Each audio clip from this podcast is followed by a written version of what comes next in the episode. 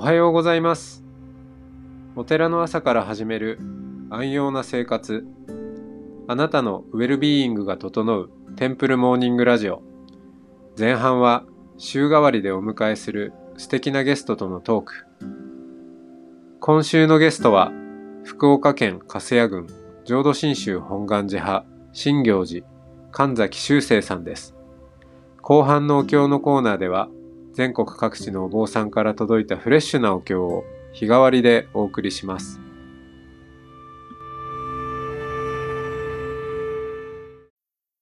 神崎さん、おはようございます。おはようございます。昨日まで、えーこの神崎さんのいろんな取り組み、い最近だとオンライン、お寺のオンライン化も含めて、すごい熱意で、この仏仏教をお広めていきたい、伝えていきたいという、まあ、そんな、はい気持ちがもう溢れて感じられるんですけど、ありがとうございます。はい。そうまでして伝えたい神崎さんの仏道とは何なのかという、そうですねはいそそこを今日はあの最終日なので、えーはい。はい、聞いていきたいと思います。はい。よろしくお願いします。うん、神崎さんにとっての仏道とはズバリ何ですか、はい。えっと、まあやっぱり怒りとか、そういう感情に対してちょっと客観的になれるとか、自分の客感情に対してちょっと客観的になっていける、そういうものかなというふうに思っていて、自分自身はそれにすごく救われたんですね。なんかこう自分、結局自分の思いとか、なんだろう、えー怒り、えー何かが欲しいという気持ちとか、うんそういうものにこう振り回されて、なんか自分がアップアップ、アップアップなってる。なんかそう、そういう生き方をずっとしてきたので、なんか、それをこう、あ、違うんだと。これは自分が、こう、掴みに行こうとしてるもの、これ、あの、なんでしょう。うん、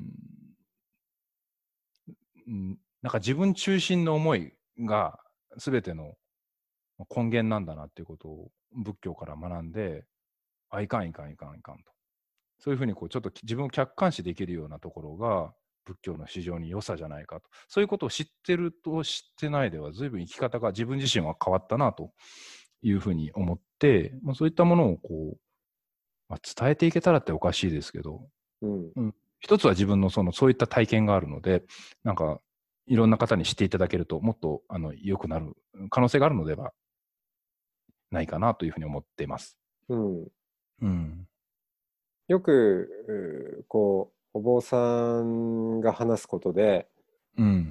仏教はあの自己を見つめるうー助けになるよみたいな話が結構あると思うんですけど、はい。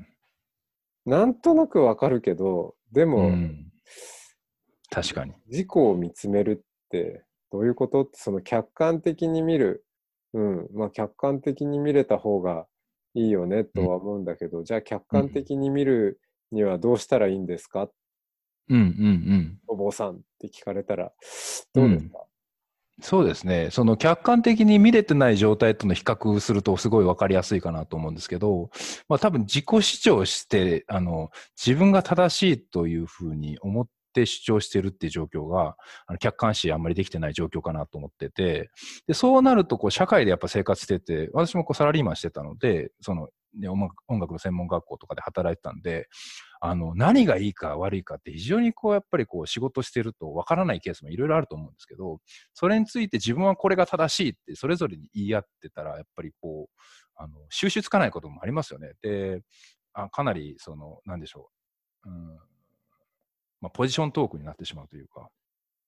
うん、でも、そこが本当に自分が正しいのかどうなのか、一回ちょっと考えてみようと。時間を置いて考えてみよう。で、この感情自体もちょっと、えーうん、一回置いておいて、相手の意見は、なぜ相手はそういうふうに思ってるのかとか、聞いていくとか、うん、そういうことは結構有効なんじゃないかなとは思いますね。自分の立場だけじゃない、えー相手の立場に立とうと思って聞いてみるとか、そういったことは有効なんじゃないかなと思いますね。はい。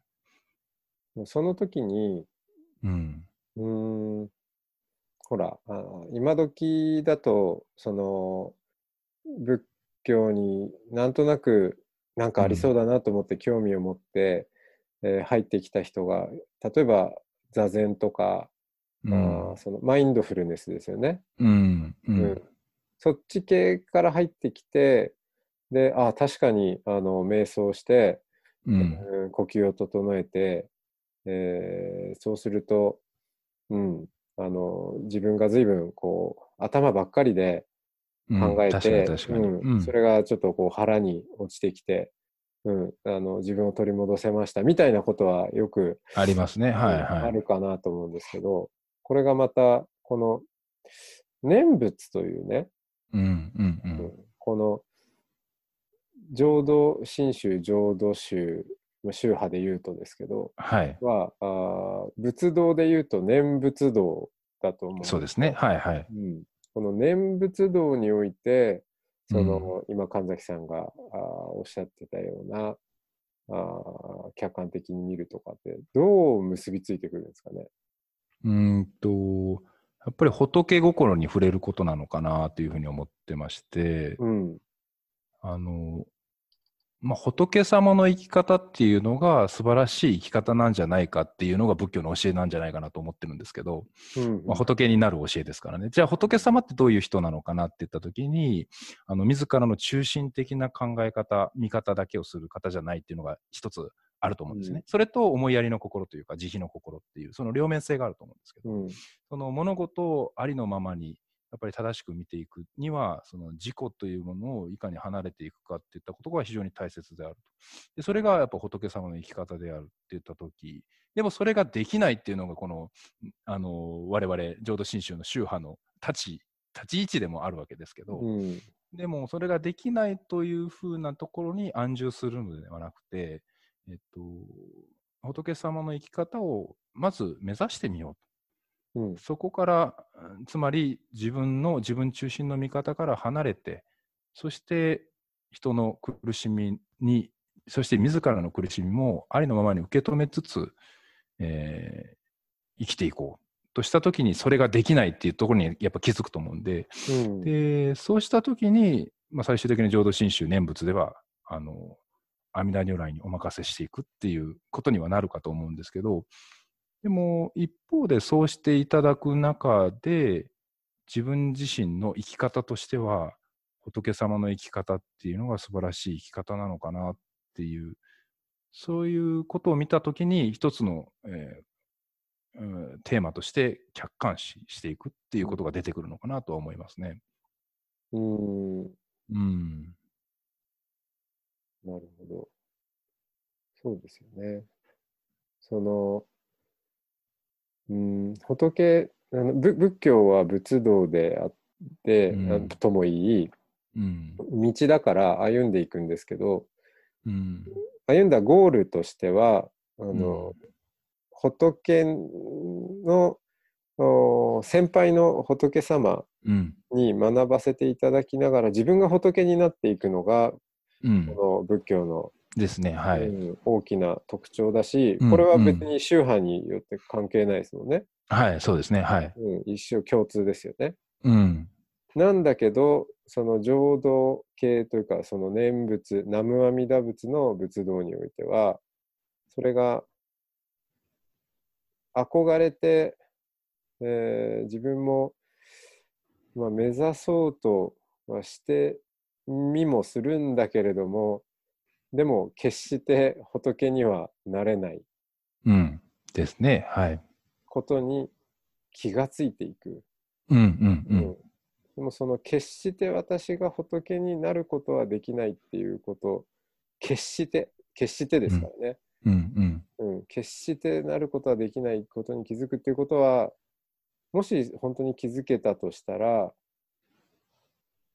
その時点ですごく、まあ、その神崎さんの言い方、ね、で言えば、あの客観視、うん。うん、ものすごく自分の要はあのありありさまを、うん、あのが見えているっていうことということですよね。そうですね。なんかこう、私も専門機関でね、いろいろこう学びましたけども、ゴール地点から入るところあると思うんですよね。そのゴール地点っていうのは、その仏教で言えば仏になるということなんですけれども、浄土真宗で言えば仏になれない自分であるっていうところの認識から入ると。うん。で、で言うとなんかそこ、なんか何の努力もなくそこから入るところがあるんで、あの、本当の人間の苦しみみたいなところを学ばずに、なんかそこから入っちゃうんで、いや、私なんかが仏様にはなれないですっていうところからスタートするのって、なんか自分的にはすごく違和感がずっとあって。はいはいはいはい。はいはいはいはい。なので、まあ、それは人生勉強だと思うんですけど、もがき苦しんで多分、90とか生きたら、絶対もがき苦しみますから、いろいろ。人生の中でそうですね。ではい、その中で自分の醜さとかいろいろなことも見えて仏になれない自分であるんだないくいつまでいっても自分中心なんだなっていったところが、まあ、ありつつでもそんな自分を優しく見つめてくださる仏様がいてそんな仏様の素晴らしさな仏心に触れた時にはなんかやっぱそういった方になりたいなという素朴なぎやっぱりこう気持ちが湧き起こって、うん。まあそういったものなのかなとは思ってるんですけどね。はいあんまり若いうちからね、なんか、うんいやー、仏にはなれない私ですから、なんて 言うのもね。うん。いやうん。ちょっとまあ、やってみようよと。そうそう、そんな感じはしますね。はい。うんやるだけやってみて、決してやっぱりなれなかったっていう、はい。はい。うん。ことでいろいろないので。そうですね。挫折とか絶望を感じた上での出会いのであればね、全然、あの、スッと入ってくると思うんですけど、うん。なんかこう、結果から入るっていう、まあ限界ですよね。でも、これは先人たちの思いやりだとも思うんで、結果から入るっていうのは。うん。もう無駄なと、無駄じゃないですけど、いろんな寄り道せずに、そこに来なさいよ、それでいいんですよって言われてるんだと思うんですけど、うん。うん、それが異業という優しい道であるとは思うんですけども、うん。でも、あの、やっぱりなかなか苦しんでみないとわからないのかなとは思いますね。そうですね。うん。うん。まあ答え、答えも、ほら、あのー例えば難しい数学の問題がありますよと。うん。で、答えを見れば書いてあるわけですよ。そうですね。ううんん。だけど、あ、書いてあるな、これが答えかって言ったところで、本当にそれが、なんだろう、腹から分かったといううん。ものになるかというと、そうじゃないですよね。ですね。うん。だから、まあ、しやるだけやってみて、もがき苦しんで、うん。うん。ということを神崎さんはう大事にしていらっしゃると。そうですね。うんで、なんかこう、本当に、一方でも本当仏様のありがたいなっていう部分もあって、うんなだからこそ、それ、そういう、あの、なんていうんでしょう、そこに安住してはいけない。愚かな自分であるというところに安住してはいけないなというう、ん、うん、ところもあるんですよね。うん、そうですね。はい。うん。そうですね。いやーちょっと私も我が身を振り返りつつ、諦めずに、はい、いやいやいやいやってみたいなと思いまや、いす。やいやいや、ありがとうございます。はい。はい、ありがとうございます。はいありがとうございます時間が参りました。最後、はい物議を聞かせていただきました。はい。ありがとうございました。はい、本当に今週はありがとうございました。ありがとう、ありがとうございました。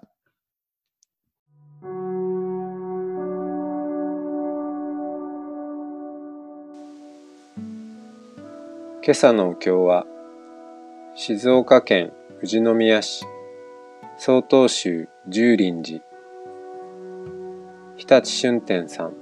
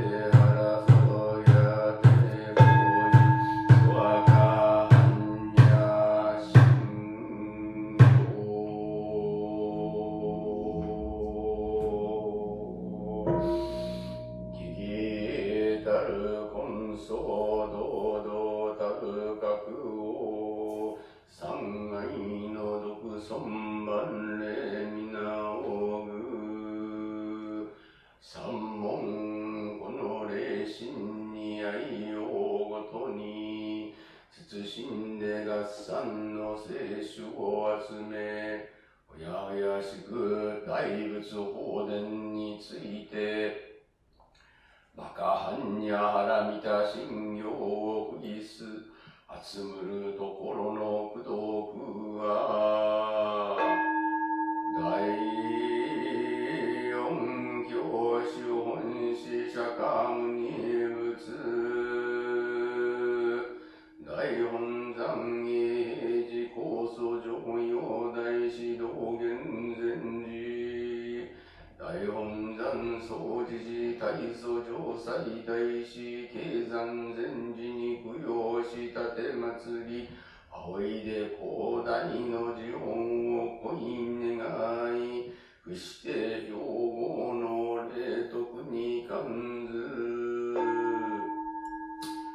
para